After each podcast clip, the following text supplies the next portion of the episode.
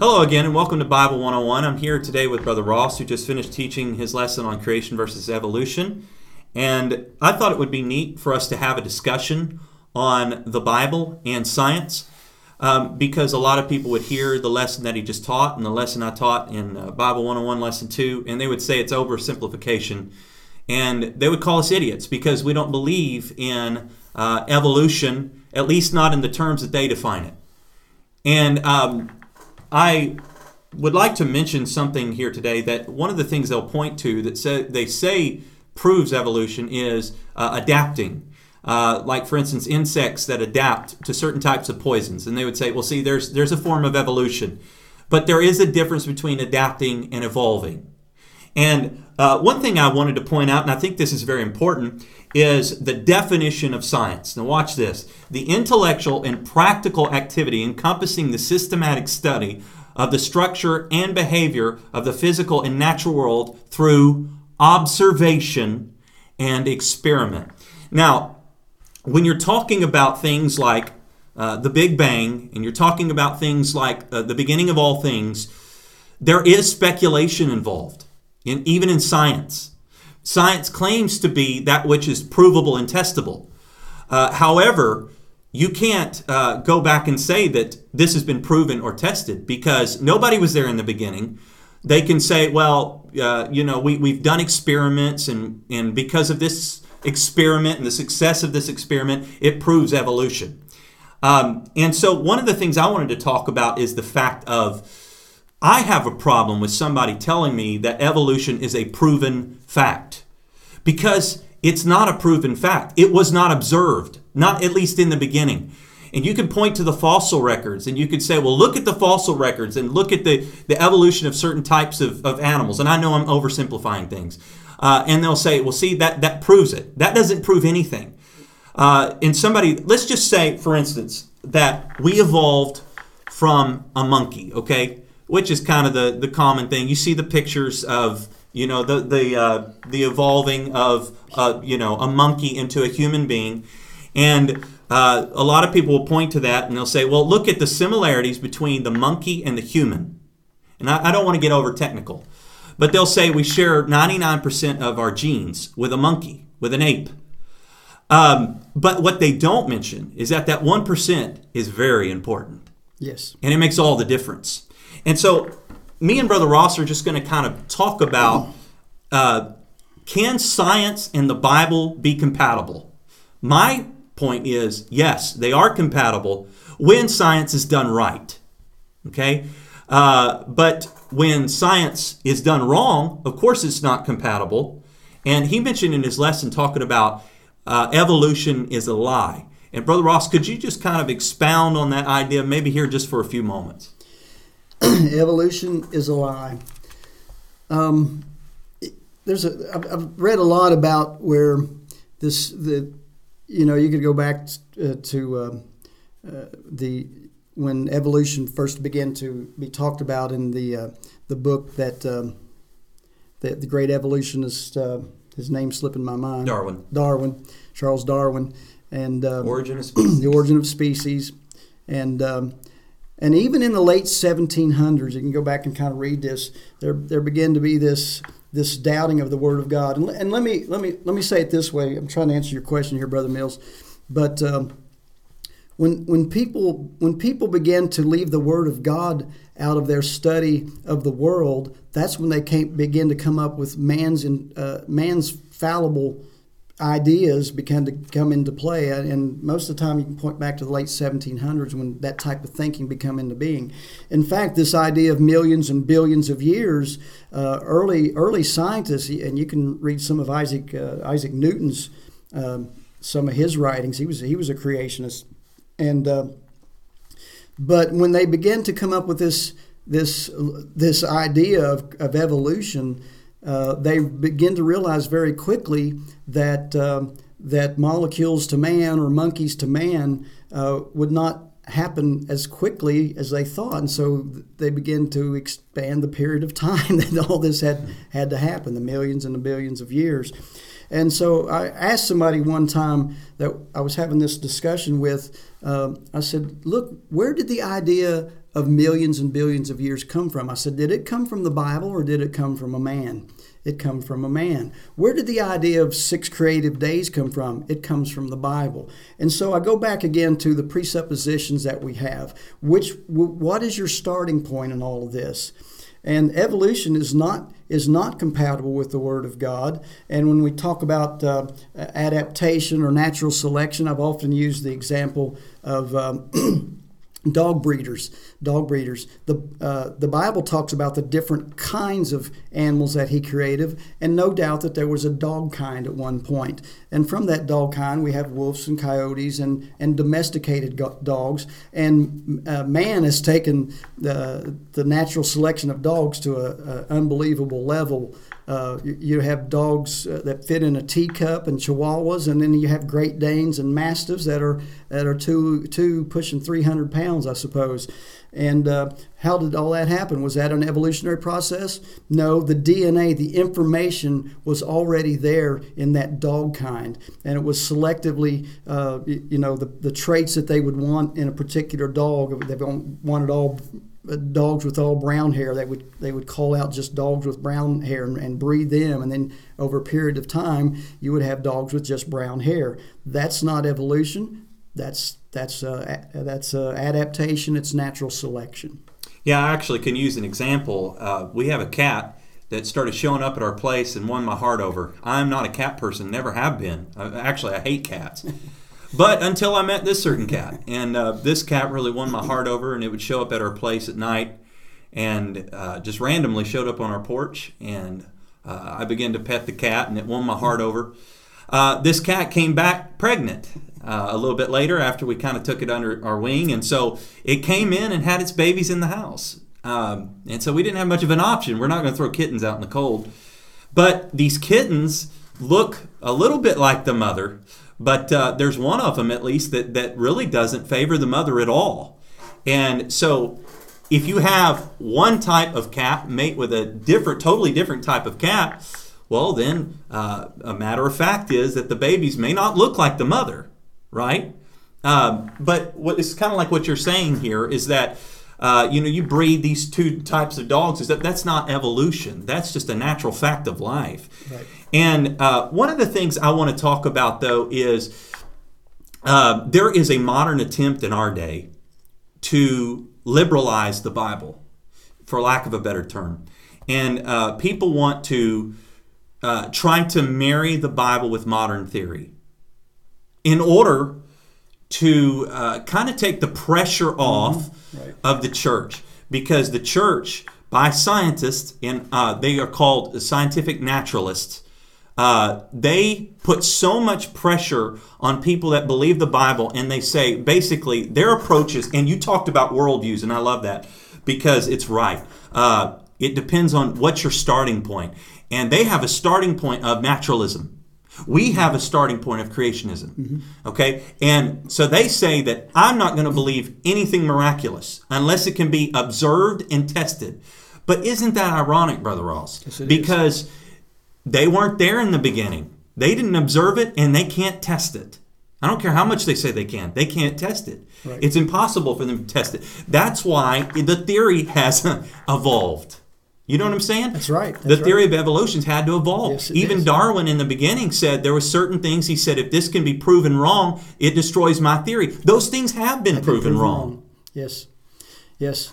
Um, there is a lot of pray. I've, I've read a lot of accounts of individuals that were Bible believers, believed in the creation of God, that that wanted to that wanted to go to college and advance their you know their careers and uh, in in the in the sciences, and there were and and there was great pressure in those colleges and from their professors uh, about accepting evolution as a fact. That's a real problem when when uh, they don't even want to call it a theory anymore. They want to say it's a fact and it's been proven. And people hear that and they they read it in their magazines and they read it in their news accounts uh, when they see. You know, there'll be a new new fossil that's discovered, and the, the scientists say, "Well, this fossil is 165 million years old. How do you know? You wasn't there." so yeah. It's uh, and we and you know dating methods. We could that's another discussion. But there's a lot of lot of pressure, and, and and people will see this and read it. Well, this scientist, he's an archaeologist, he's a he's a geologist, and he says it's 165 million years, and he is presenting it as fact. But but I have I have tried to pay very close attention when I read an article like that.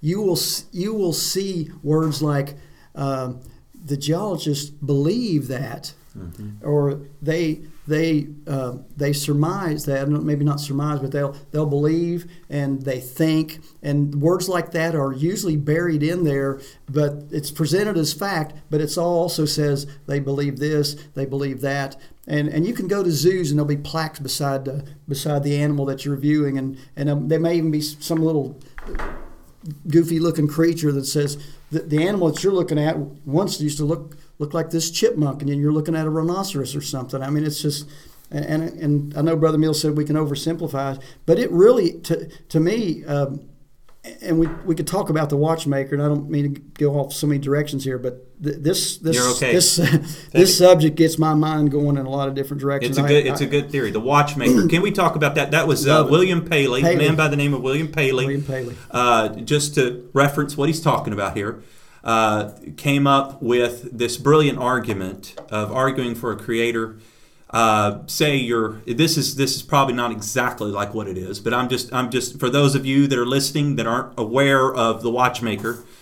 Um, he used the illustration of let's say you're walking through the desert uh, and you come across a watch and you find this watch you're not going to assume that this watch evolved from the earth uh, you're going to look at the complexity of the watch and see its timekeeping mechanisms and say, obviously, this had a watchmaker. There had to be a watchmaker. And his argument was an argument that's used now from um, uh, creationists that debate the subject, and uh, they call it the argument of complexity. And you mentioned earlier irreducible complexity. A man by the name of Michael Behe coined that term. Uh, and he wrote some very complex books on it. Darwin's Black Box, I think, was one of them. Uh, and he would take a different theory than what we would say here today, but uh, he he does use a good argument, talking about you look at the complexity of the human cell, you look at the complexity of um, oh goodness DNA. You mentioned DNA, RNA. You mentioned uh, different things. Um, if you look at the complexity, why would you look at a watch? That really is not all that complex. Stop yeah, and think about it. Let me say this. Uh, when I was a kid growing up in the 60s, I had an aunt and uncle that owned a jewelry store in Madison, West Virginia, a little small coal mining town. He, uh, he was a watch repairman, and he had this little workshop. And, and back then, it was primarily just watches that you wind up.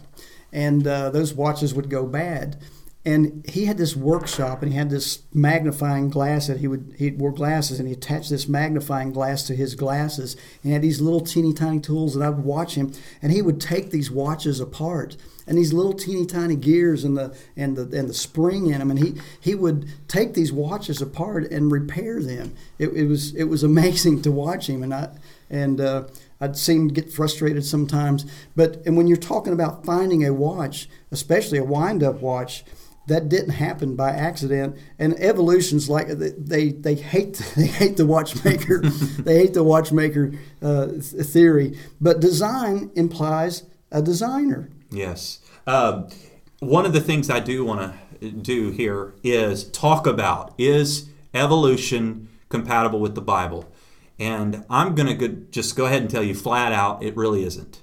Um, and we're going to attempt to go through the Word of God just for a few moments here. This isn't going to be, again, it's an inexhaustible subject, so we can't do this in depth. But I just thought it'd be neat for us to take about 30 minutes and talk about this and try to walk through the Word of God. So, me and Brother Ross are going to do this together. We'll both have comments, I'm sure, as we go through it. But uh, for instance, let's just start with Genesis 1 and 1. And really, this is what it all comes down to. You, he mentioned worldviews. Uh, Either you have a creationist worldview or an evolutionary worldview. You can't have both. You can't marry the two. A lot of people claim that they do. You have, for instance, let's just talk about the different ideas out there, okay? You've got creationism. Then you've got old earth creationism. And new Earth creation, or uh, newer, relatively new, uh, 6,000, 7,000, 8,000, maybe max years old, Right. uh, versus billions and billions and billions Yeah. of years. Uh, and then you've got something called uh, evolutionary creationism, which accepts all of the tenets of evolution uh, while still trying to say, well, we still believe the Bible, but that creates all kinds of problems. And, and I want to point this out. Uh, one of the reasons why is because in our modern society, we're facing a day where uh, the scientific naturalism has pushed uh, Christians against the wall and has said, You're an idiot if you don't believe in the theory of evolution. If you don't believe in evolution as a fact, they, and they don't even like the word theory anymore. They've taken that out. Uh, while I'm thinking about it, there's a book I do recommend called Icons of Evolution by Jonathan Wells. It uh, talks about the fact that all of the uh, main things that they use in your textbooks that are still in textbooks today have been disproven. Uh, one of the ones is Miller's experiment comes to mind. That's actually been disproven. Uh, what's that? The moss, I believe, or Uh, maybe I thought it was Miller's. Uh, may, I could be wrong. I might be. But um, it uh, has actually been disproven, and that's still they still have it in textbooks today. Um, Right, right, and so there is, uh, you know, that's that's the experiment where he injected the chemicals. yes, He yes, yeah, yes, you know yes, what I'm talking about. yeah. Uh, and then also, um, you know, the picture I mentioned a m- moment ago, the picture of the evolving uh, uh, monkey into a, a you know, Yeah. and then into a man, and they talked about the fact that's been disproven. And Yes, it has. so it's it's a good book. I do recommend that. But let's just kind of walk through the book of Genesis, and we're going to see why it'd be a real problem for you to try to marry uh, creation and evolution. Uh, and definitely to try to marry it to, to, to macroevolution. That would be a disaster okay? So let's let's do this. Very first verse of the bible creates a problem here. In the beginning god created. Stop. The word created is an interesting word. In the hebrew this word is only used to describe the creative acts of god. Period. End of discussion uh, and so the word created literally means just what it says it means to create. All right? So it says, God created the heaven and the earth. Okay? Um, now, one of the things I do want to talk about is let's just let's talk about the Big Bang for a second. I think this is important put- a subject to talk about. Uh, Einstein's theory of relativity uh, told us at least uh, that the Earth had a beginning uh, the, that the universe, the Right. universe had a beginning. Excuse me. And so, basically, because it's constantly expanding, and so if you trace it back, natural logic tells you that if it gets smaller and smaller and smaller, there was a point of beginning. Okay. Uh, now, from there, you might argue about when that beginning took place, how it took place, but even if you accept the Big Bang, you still have the problem of a beginning because nothing that begins to exist does not have a cause. You see what I'm saying? Mm-hmm. Go ahead. If you got yeah, yeah, it goes back to it's it's about origins, and and it and you mentioned it a while ago. It's it it's speculative, in the sense of no evolutionist alive today or it's ever lived was back there at that point of the Big Bang or at that point of creation, and, and again we, we go back to it's about which which foundation do you believe? Which which foundation do you want to believe? And uh, I, I I said when I taught earlier that evolution is a bucket with holes in it. And we I mean we could go down go down through all of that. But I like to you know and I, I think sometimes if if if you could get Romans 16, 19, the very last part of that verse, Sure. I think sometimes we can spend too much time on the wrong thing, and we need to get back to the Bible to get everything into focus. And uh, yes, there is a lot of pressure. Uh, you know, churches can be ridiculed. Oh, they believe in six days. They, they, you know, they don't believe in the evolutionary. And you're a total idiot if you believe that Oh, yeah. uh, God created the earth in six days. Uh, let's talk about that uh, here for a minute. And I'm going to read this verse Romans 16, 19. 16 and 19. Okay. Uh, is this uh, right? For your obedience has come abroad. Yeah, it's the last part of that. Okay, unto all men. I am glad, therefore, on your behalf, but yet I would have you be wise uh, unto that which is good and simple concerning evil. Wise Yes. concerning that which is Yes. good and simple concerning that which Yes. is e- evil. I, I have seen people that that uh, you know talking about, for example, astrology. People astrology is of the devil. We don't do that, but people got. Uh, they wanted to know about astrology to the point it messed them up really bad. So, so be wise concerning things that are good, the Word of God, and be simple concerning the other things. Don't get so caught up in trying to learn about evolution that you leave the Word of God out of it. There is an important point that you just that just brought back to my mind something I think is worth talking about. If you look at who wrote the book of Genesis, Moses. Okay, Moses was schooled in Egyptian schools. One of the things that Egypt taught in their schools was that the earth came from an egg and that worms crawled out of the Nile and evolved into human beings. Really, not all that different from the theory of evolution today.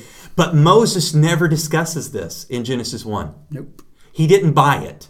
Okay?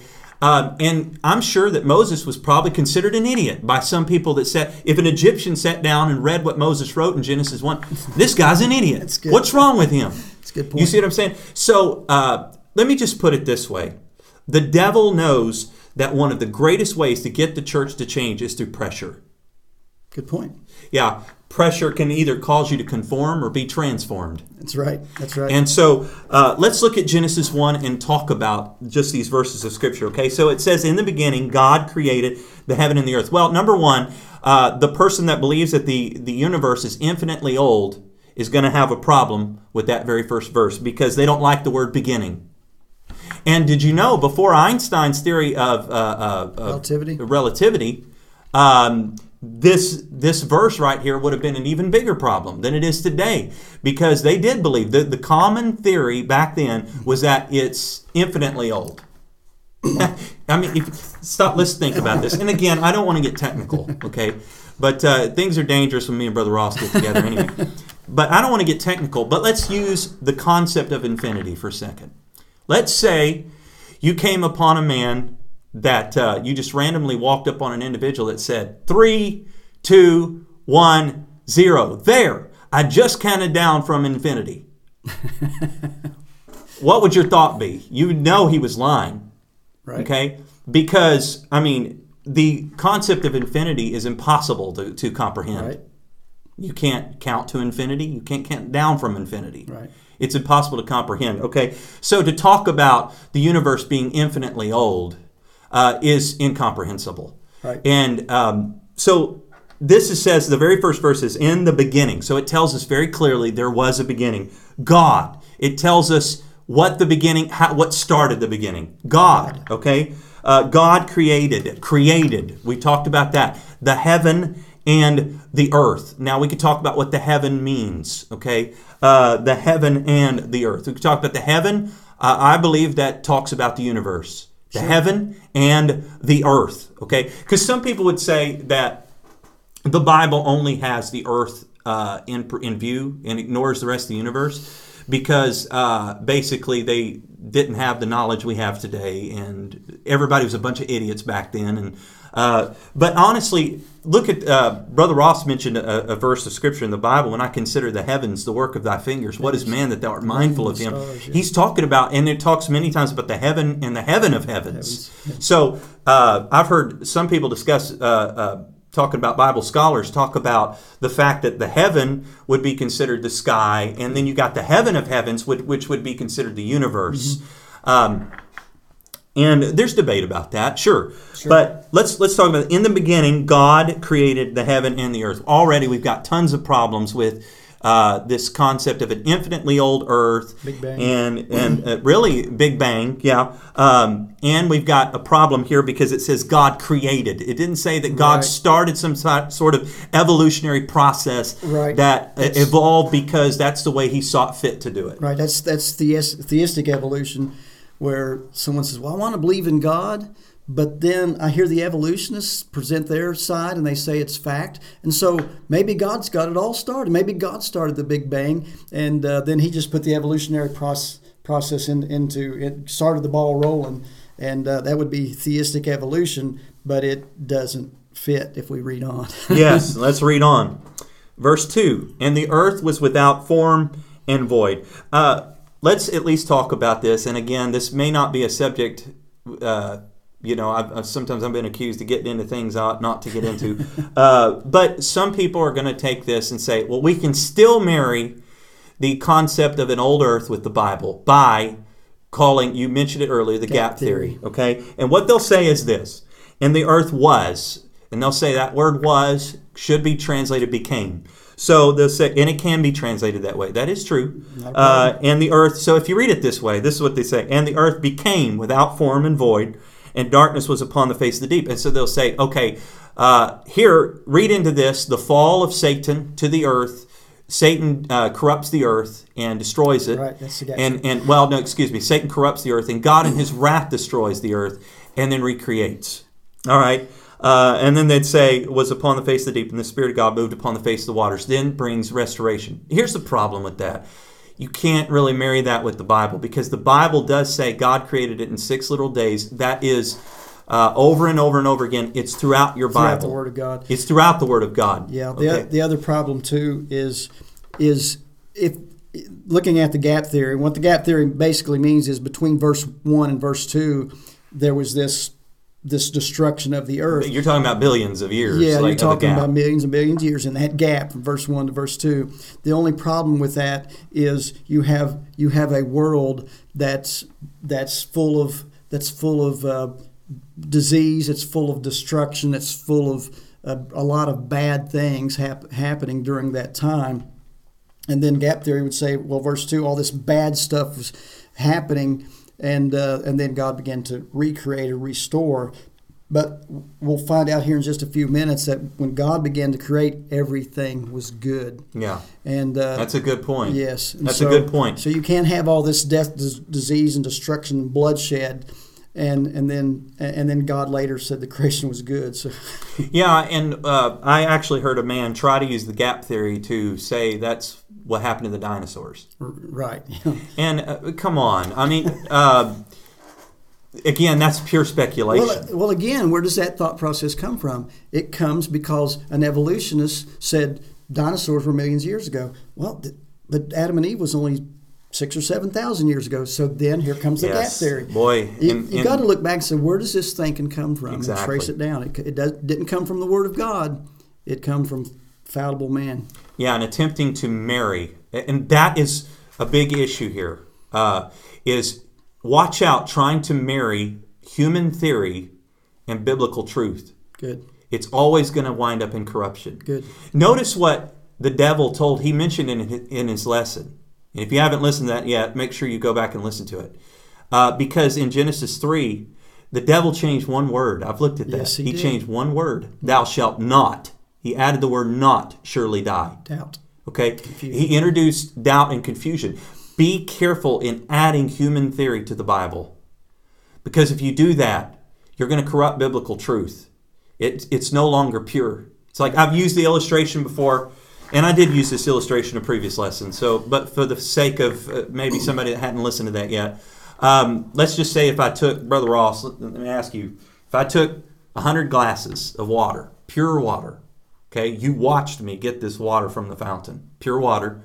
And I got and now sometimes the church fountain we, we could argue about how good that tastes. yeah. But some days it's good, some days it's not. It's drinkable, Yeah, it's drinkable, but uh, but you can take all of the uh, all of these pure glasses of water and I told you, okay, close your eyes for just a moment. And at random, I put a little bit of poison in one of, of those glasses and said, "All right, brother Ross, would you drink any of them? Would you?" Nope. Nope.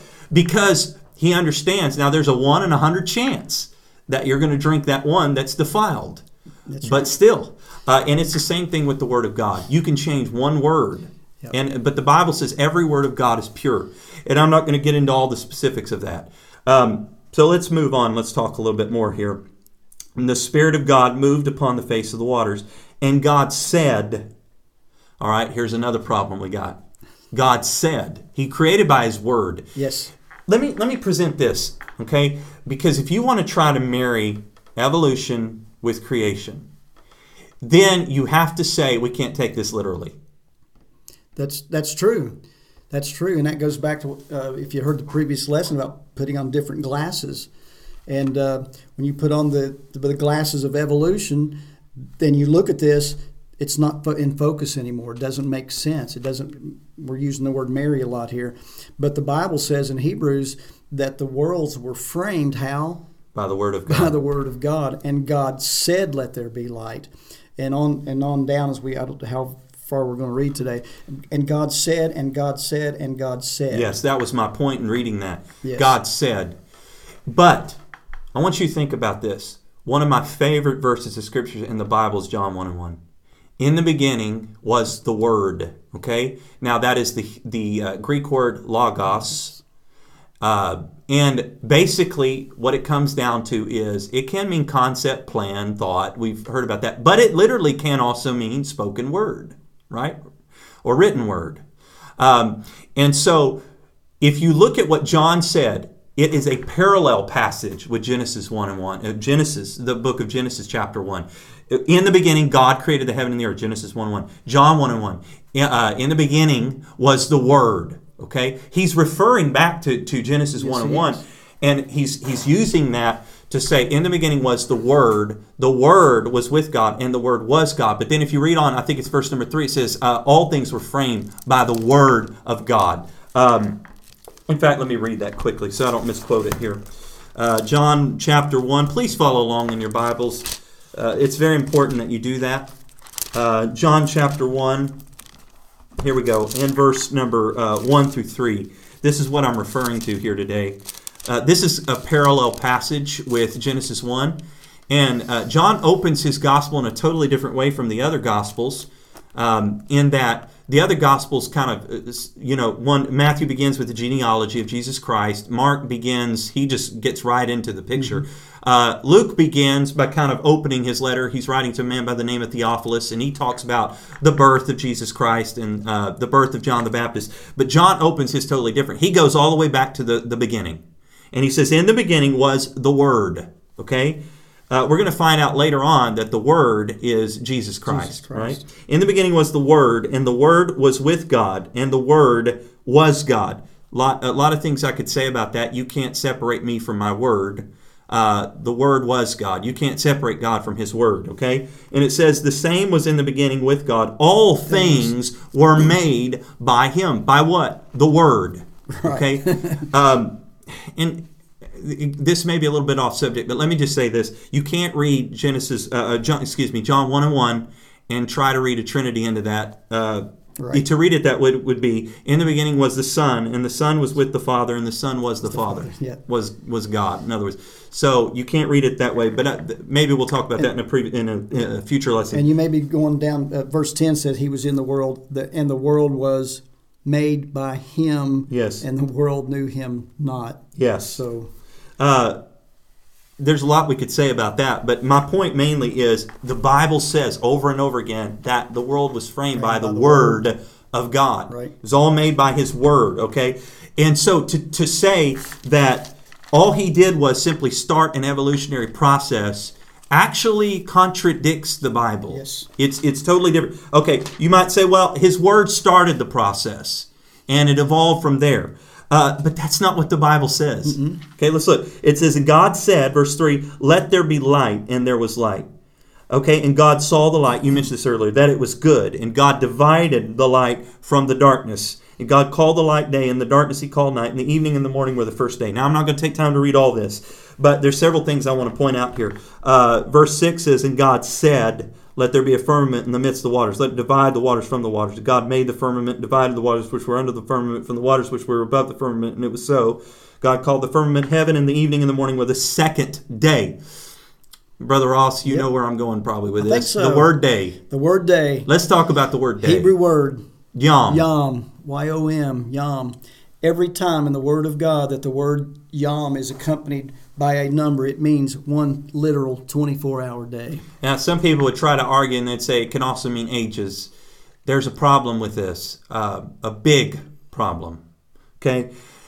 Because the Bible, it's one thing to say, well, it could mean uh, ages, but the Bible over and over says it talks about six literal Six days. literal days Uh, and we are, we're going to read on later. Let's get down. Let's go to uh, Genesis chapter 2 and verse number uh, 1 and 2.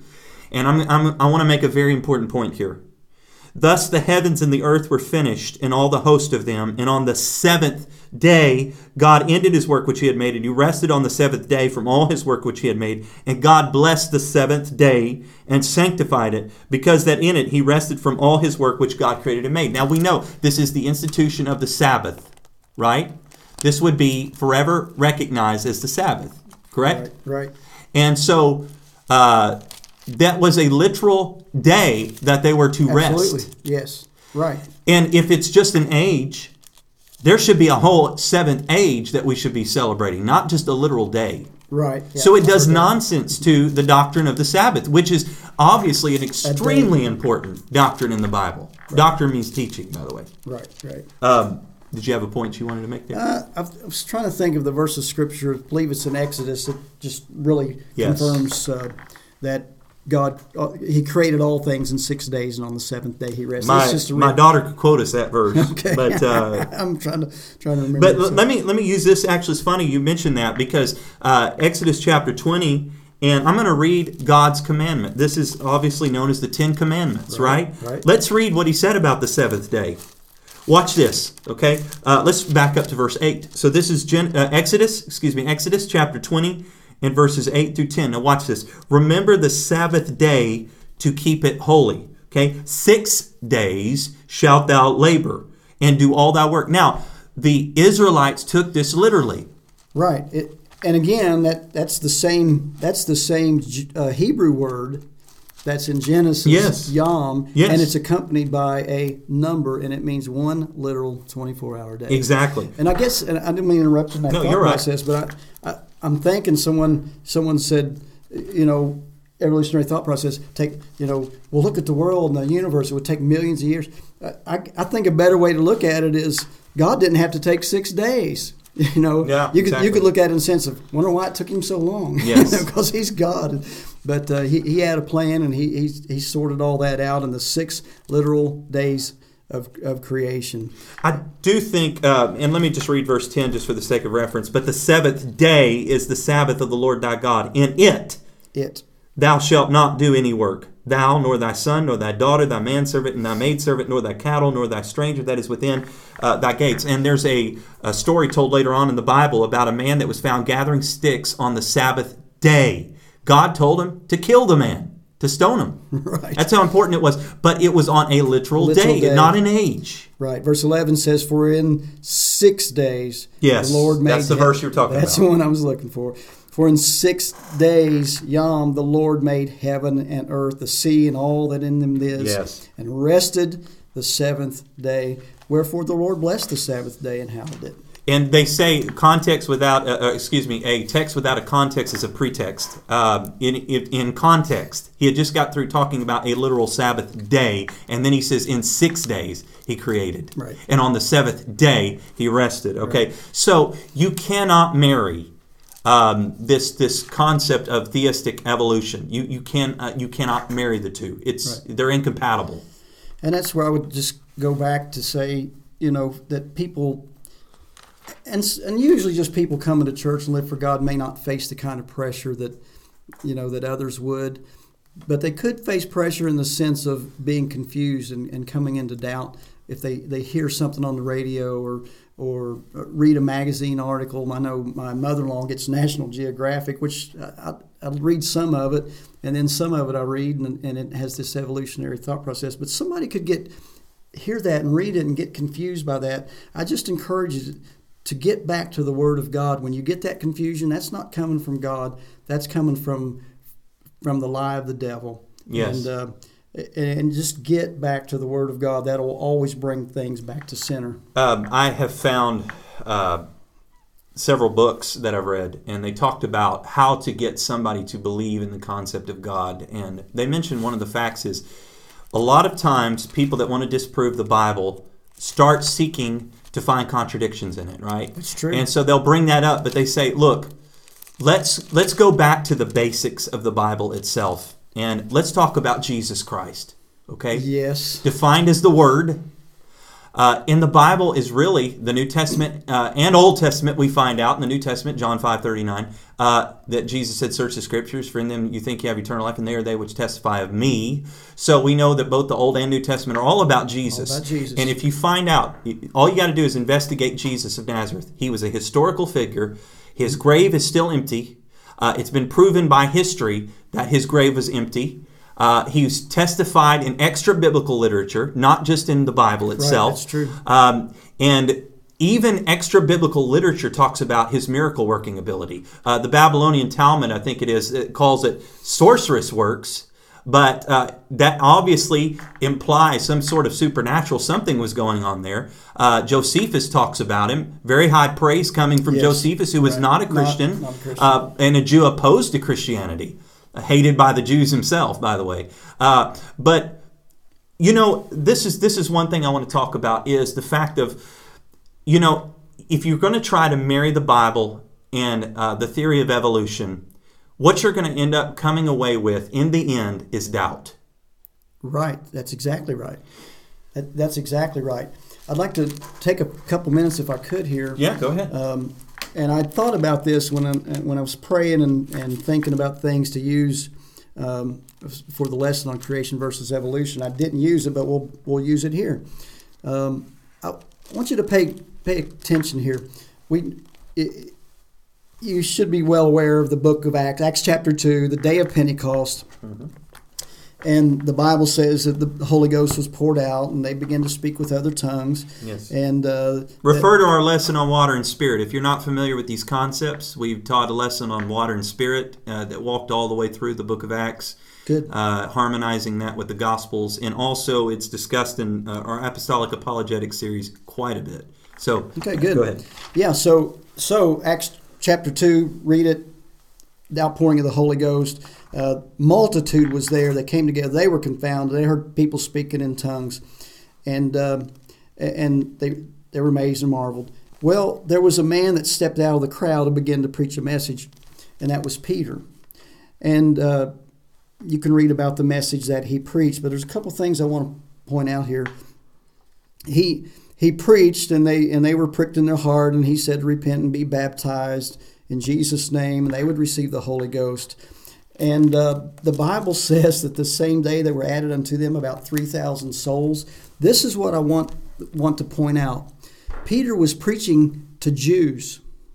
Jews had a foundational truth. They had a they had the foundation of the truth of the Word of God that there was a God and that He was the Creator. He was preaching to people that already believed that God was a Creator. They already had that foundation. So when He preached to them, He didn't have to try to prove that there was a God. He didn't have to prove that uh, God created everything, the world that they're standing on, and all that they see. They knew that already. That was their foundation. Yes. So when he preached to them and made them realize that, and they, they knew about the promise of the Messiah all the way back to Genesis chapter 3, all the way through the rest of the Old Testament, the promise of the Messiah. These people had the foundational truths. And so when he preached, uh, they gladly received his word and were baptized, and there was added to them about 3,000 souls. Fast forward to Acts chapter 17 and the Apostle Paul yes. different crowd here. Uh, Paul finds himself in Greece, and uh, verse 16. I'm just going to kind of kind of read through here. Uh, Acts chapter 17, verse 16. Known as the Sermon on Mars Hill, by the way. Yes, that is exactly right. Now, when Paul waited for them at Athens, his spirit was stirred in him when he saw the city wholly given to idolatry. Verse 17 Therefore disputed he in the synagogue with the Jews and with the devout persons, and in the market daily with him that met with him. Verse 18 Then certain philosophers of the Epicureans and the Stoics encountered him, and, and, and some said, What will this babbler say? Uh, other some, he, he seemeth to be a setter forth of strange gods, because he preached unto them Jesus and the resurrection. Let me pause here and we'll read on. Now he's with a group of people. These aren't Jews. They don't have they don't have the foundation of, of believing in the one true living God. They don't have a foundation of the one true living God creating everything that they see. These are philosophers. They come up with all these ideas and they they're, they're they try to think things through and, and they even they come up with their own gods and they make statues to their gods.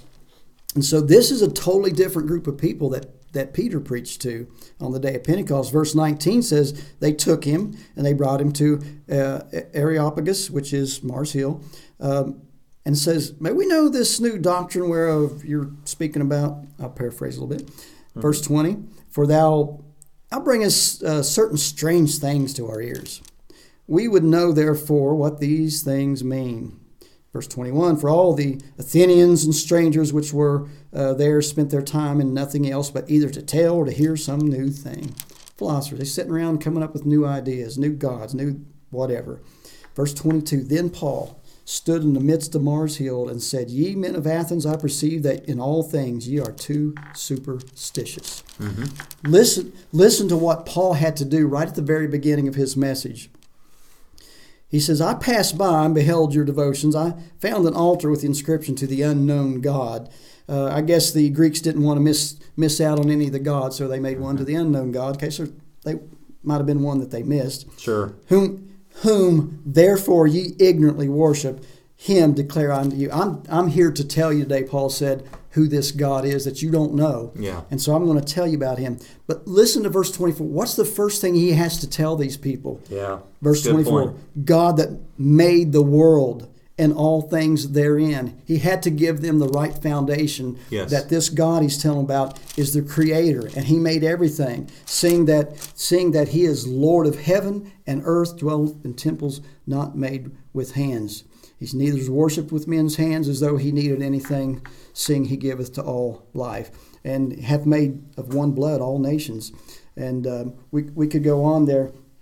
Uh, and by the way, you don't you don't read where where three thousand souls were added that day.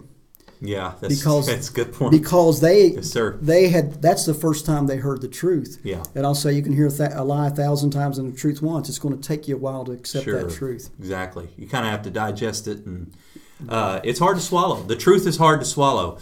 If you know, one thing I thought was interesting. I read a book recently, uh, and I do recommend this book, although he does take a little bit of a different uh, concept of biblical creationism than I would take. Uh, Lee Strobel uh, he wrote the Case for series, Case for Christ, Case for Faith. He wrote a book called The Case for a Creator, and um, I have not finished the book. I'm about 60% of the way through, according to Kindle.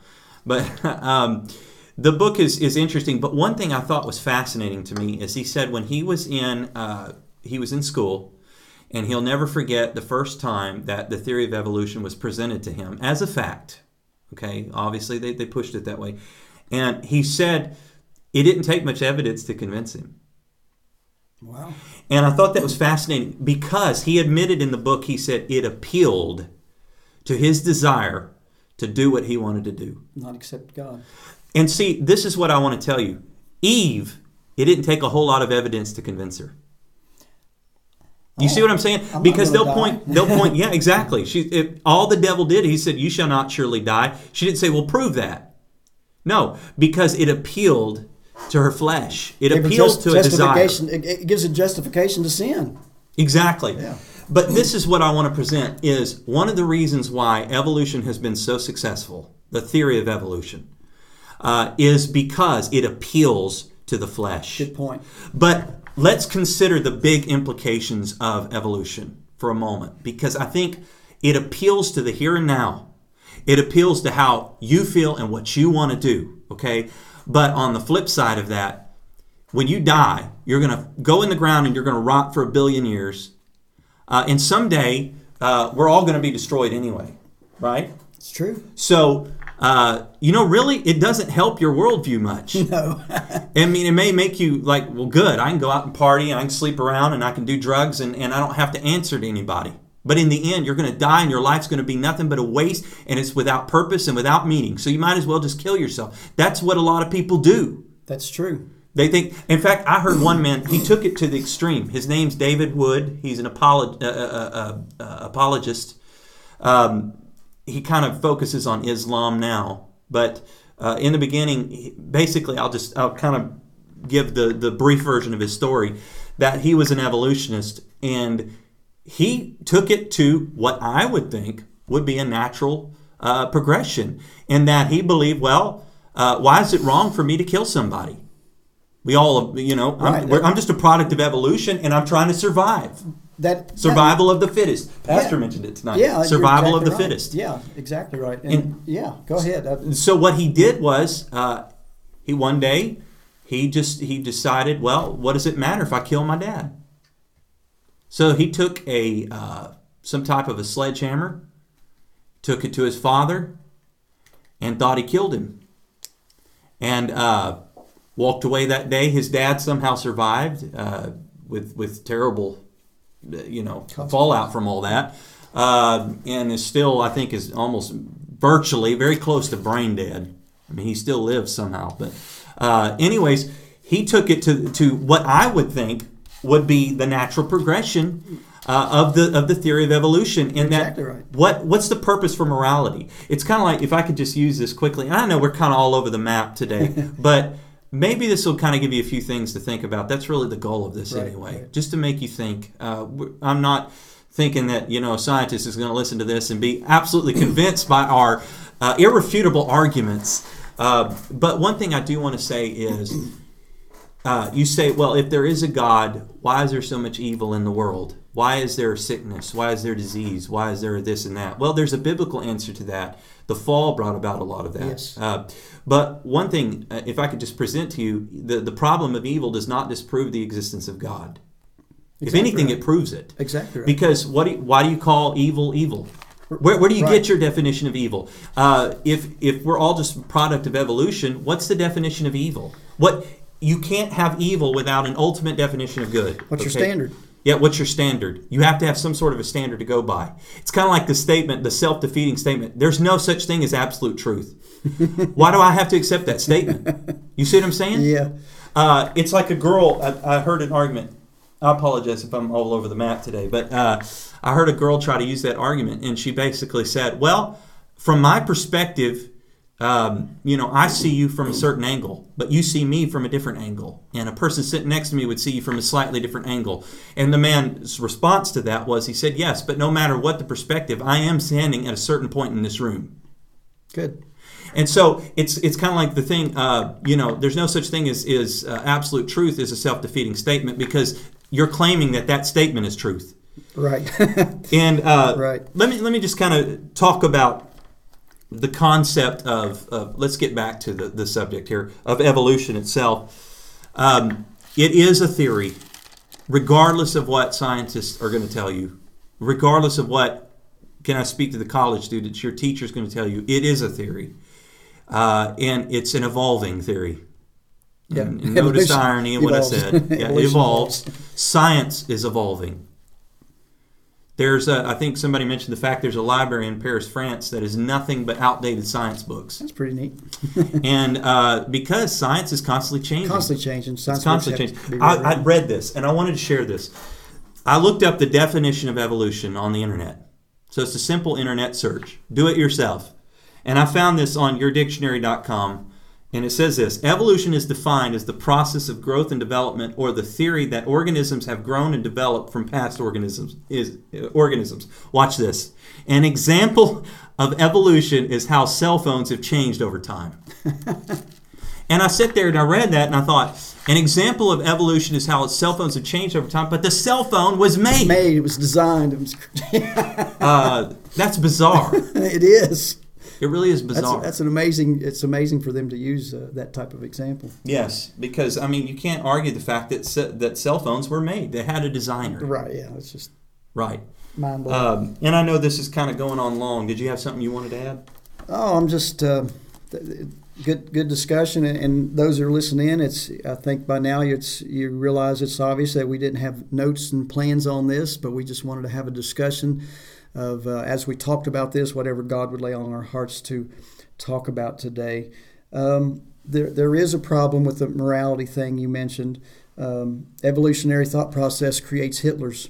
and um, Yes, and true. and so uh, on and so Hitler and Stalin, by the way. Yes, and I, I look I- I look at the our, our generation, our the the society that we live in, and I, I've lived long enough that I've I've seen a, a different society. It's just the the world I live in is not the world I grew up in, and there has been uh, and there has been this this evolutionary process, thought process, put into people over and over and over. Well, if if I'm just a, a highly uh, evolved animal, what where's the right or wrong? Where's the where's the standard of, of morality at? I can do anything I want to do because because there is no God. There there is no standard, and that's that's the ultimate uh, conclusion of, of evolution. And then so we look at a society and people have no no conscience to walk in and, and steal stuff. They have no conscience to murder somebody. They that there's because when you when you take away the Word of God and the foundation of the Word of God out of out of individual lives and out of society, we see we see exactly what's what's going to happen in our in our world that we live in today. We see a godless society. And uh, the more you take God out and put the devil in, you're going to. It, we see it right now. Yeah. Um, you know, you could say, well, why is it wrong for you to imprison somebody else? You know, why is it wrong for you to kill somebody else? Why is it wrong for you to rape somebody? Uh, and From it- an evolutionary thought process, There really is nothing wrong with it. From an evolutionary, From an evolutionary Yeah, yeah. thought process. Uh, one more thing I wanted to talk about before we close this lesson out. We're clocking at like 55 minutes at this Okay, point. okay. It's funny how quickly time passes when you does, get on this subject. But um, Genesis 2, I, I want to talk about this because to me, this is the clearest indication of why you cannot marry uh, evolution and uh, at least macroevolution Mm-hmm. and the Bible. Okay, look at this Genesis chapter 2 and verse 7. And the Lord God formed man of the dust of the ground and breathed into his nostrils the breath of life, and man became a living soul. No, he did not evolve. Uh, God formed him. Yep. Okay, and to me, this is the verse that absolutely destroys the concept of uh, evolution God did it right. as defined by science. Yeah, it just totally destroys it because it says the Lord God formed. And uh, you could say, well, even evolution teaches that uh, we're all from a natural ancestor. You can trace us all back to a natural ancestor. Yes, but not in the biblical sense. Not in the biblical sense in the least. Okay? Um, and so you say, well, what do you do with, with fossil record and all of that? Look, it comes down to what Brother Ross mentioned uh, earlier your worldview. Because if you accept the Bible as the Word of God and you look at that, it, it will ha- it will cause you to look at everything from that perspective. Versus if you take the naturalistic viewpoint, it'll cause you to look at everything through that perspective. And so you're going to doubt anything that claims to be miraculous. Well, there's got to be an explanation. If I can't observe it and I can't test it, there's got to be an explanation. Look, uh, you can't you can't take that too far because you weren't there in the beginning, and you don't know what happened, and you're trusting what somebody's telling you happened. right. It's really what it comes down to. Right. Is so you want to say, well, you put your faith in the Bible. Well, you're putting your, Your faith, faith- in people that claim that they can prove what happened in the beginning when, in really all can't. honesty, they weren't there. right. And you can't observe, and you can't recreate the atmosphere. They've been trying, and you They can't do it. Yeah. Yeah. And you can't get life. You mentioned earlier talking about uh, primordial soup. You can't get life from that. There's no way around happened. that God, problem. God gives life. Period. God gives life. Period. They'll never create life. They, again, you, you can give them everything that makes up life as scientists. They'll never get life out of it because Exactly. God, is, God gives the life. Period. Exactly. So to me, uh, to anybody out there that's listening, maybe like me, and I'll, I'll just go ahead and make confession here today that there was a time in my life that I did believe kind of an old earth, uh, maybe a little bit of, of micro evolution mixed in there. Um, and Brother Ross, I think you were talking about that kind of was may have been your perspective at one point. At one point, it, to, to me, it was, you know, we talk about the revelation of one God. To me, this was almost a revelation too. And it might It be- is a revelation. Yes, That's yes. very important. Yes, it, it was it, it was it's up there with the revelation of one God, you know, in in a sense. You understand what I'm saying? And but when when I re- when I realized I was always trying to fit it all, you know, all these scientists, evolutionary science. I was trying to fit in their in their doctrine with what I knew about the Word of God, and it always confused me. But when I one day I said, "Wait a minute, my confusion's not from God. My the the Bible says the devil is a liar." Yes. And so I realized that I was being lied to. Where was the lie coming from? It wasn't coming from God's Word. It was coming from it was coming from naturalists who presented an evolutionary doctrine. Once I got that revelation, then I said, I just need to believe the, the word of God for Yes. what it said. Then everything started everything started falling into place. I saw the world from a biblical worldview, and then everything made sense. Uh, 1 Corinthians 14, God is not the author of confusion, Confusion. but of peace. Uh, and that's really what it comes down to. So if you're confused today, God's not the author of the confusion. That confusion came from your teacher, probably, uh, from science books, but it didn't come from uh, God and it didn't come from His Word. So I, we challenge you today to go back to the basics. You may say, well, you both you guys are idiots because it's obvious that you have no real scientific training. Look, I believe it, it's all in going back to the basics. If I'm going to try to talk to somebody that believes in the theory of evolution to the nth degree, um, then all I'm going to try to do is go back to the basics because it doesn't matter. And I, I know guys out there that, that try their best to use science to prove the existence of God. And, and you can do that if you want to, but I see them have very little success. They might present good arguments, but I don't see a whole lot of converts come out of that. Uh, because really, it's all about going back to the basics. What is your worldview? Uh, and, you know, let me just present it here today that uh, I'll just challenge you. The proof is in the pudding. Uh, I've used this illustration before, and I will say this in closing. And maybe if you could offer a few comments about this, uh, Brother Ross, I'm sure you might have something good to say about this. I got to thinking about it one day, and I used this uh, one time I was teaching at the prison. Um, I said, let's just say that uh, you heard about a restaurant that opened in town, a brand new restaurant Right. and you had uh, a couple friends that went to the restaurant and you're trying to decide should i go? Is it worth the money? It's kind of expensive. Should i go and, and waste the money? You know if it's not any good it's, it'll just be a waste. And so you talked to one friend he said it was awesome it was amazing. And so you think well maybe maybe i will go. And then you talked to another friend he said it was terrible man. Terrible service horrible food made me want to vomit. And you say, well, I guess I, I won't go. But then I got these two conflicting opinions. So then you go on the internet and you read, and you got five star reviews and you got one star reviews, and you're all mixed up and you're confused. Well, how, how then do I it, see whether or not it's a good restaurant? Well, just go check it out. And the Bible's that way. Um, the Bible has principles that work, Yes. and they've worked for thousands of years. And I tell you, they can work for you today. And really, that that's what it comes down to. Yes, amen, amen. Uh, uh, you know, the the word of, you know, we say the word of God is true. I I know it because it works. hmm The room that I'm sitting in right now, on, on the wall, there's a light switch, and I I can say that if right now the room the lights are on, but if the lights were out. And I would say, you know what? There's a light switch on the wall, and we can turn it on, and we can get light, and we can say that and say that and say that. But until somebody goes over and flips the switch, we're going to be sitting here in the dark. Yes, sir. And I encourage you, try the Word of God. God will not let you get down. His Word is true, and because it works. When God says He's going to fill you with the Holy Ghost, if you repent, God will fill you with the Holy Ghost. It works. And and and if God says He's going to heal you, and you and a man of God prays over you, prays a fair faith prayer of faith, you're going to be healed. The Word of God works. Um, and I teach I teach young people a lot, and I always tell them this, and I'll we'll, we'll finish up here and have a word of prayer. Um, I, I say, young people, you know, you hear a lot of good teaching, you hear a lot of good preaching from the man of God, and we try to teach the Word of God about about Bible truths, and we can teach to you about uh, the oneness of God and the plan of salvation. But I, I say, you've got to get it for yourself.